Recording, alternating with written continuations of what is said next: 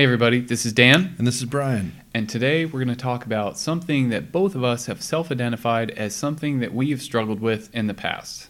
Shockingly, it's about over-engineering the perfect question and trying to get that one silver bullet question that's going to help your rep get to that point of the aha moment. So Brian, I'll let you start. I'm going to fall on the sword here and talk about referring to that silver bullet, right? I was absolutely that person, and at some point still am, that come to sales leadership training, speaking with peers, asking for best practices because I'm in search of one thing. And I'm in search of that perfect answer, the perfect question, the perfect solution, the perfect way to pick apart data. And it took me a long time through my career to understand that there really isn't one. And I think that's the beauty of it, right? When you think about that perfect question, now I associate that with a script. And what I know in being a leader, there's no script.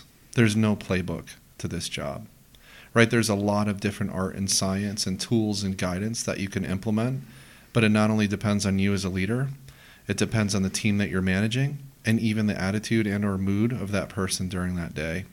So to me, I'd like to believe somewhere out there the silver bullet still exists, but I am increasingly doubting that it exists and just embracing the additional tools that we have at our disposal to do away with the script and just be real with people and dig in.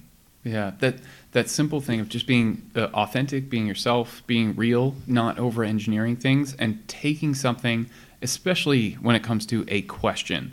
Not only does a simple question make sense in a coaching situation with one of your employees, but it's also the same thing we teach when we talk about our sales model and our sales process and how we want our AEs, CTCs, and liaisons to interact with their referral sources. Simple is better. Real is best. So if you're trying to search for the perfect discovery question, same thing if you're looking for the perfect question that's going to get that aha moment with your salesperson, probably doesn't exist.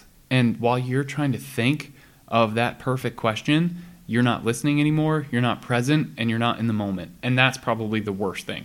The best thing we can do is ask a really simple, vague, open-ended question and let them run with it. That's what they want anyway. They want to share how they feel. They want to share what they're thinking. They want to have an open, safe space to be able to do that.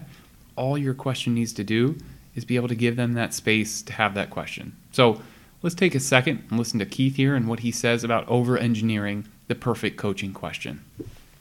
I don't suppose, Dan, you've ever met a manager who has tendency to over-engineer things. Have you ever met people like that before? Are you asking have I met myself in the past? Because I have. Yes. Okay, so I'm glad my sarcasm is translating. Well, again, my job is to make managers' job easier. It's not more difficult. So what I have noticed so many times is managers trying to search for the perfect question.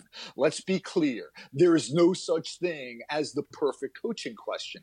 And the problem is, if you are in a coaching conversation and your perfectionism, I know no one here listening is a perfectionist, of course, but if your perfectionism is kicking in, and you're listening to the coachee, you're thinking in your mind, okay, what's the next question I need to ask? What's the best question I need to ask? Well, guess what? If you're in your head thinking about the next question, Dan, what are you no longer doing? Yep. I'm not listening.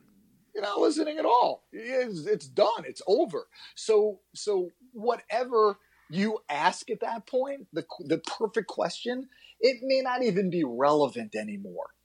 So I like to introduce, and this is all in my new book in sales leadership, what I call a springboard question. And a springboard question is really the coach being able to be fully present and engaged and listen to the last thing the person says and build the question from there. So let me give an example. Hey, boss, you know what? This account I'm working on, but I'm really struggling with closing it and bringing it over the finish line. Okay, well, now I could be in my head and think about the perfect question, or I could say, well, wait a second. When you say struggling, how do you mean? And that is something I spend a lot of time on in my new book about phraseology. the words frustrated, challenged, performance, delivering value, delivering great service. Those are all subjective. And even when we use the word success, you go around the room with your team, you're going to get a different definition of success for each person. So springboard questions really allow you to focus on the phraseology, the spirit, the meaning behind words. And what happens is that starts unpacking an entire conversation. So, you know, and that holds true for any conversation where you're not over-engineering the question. The advantage of that, of course, is you're being present. If you're focused on asking the next perfect question and you're no longer listening, you are no longer in the moment and you're stuck in the future. And by the way, coaching doesn't happen in the future. Active listening doesn't happen in the future. It happens in the moment.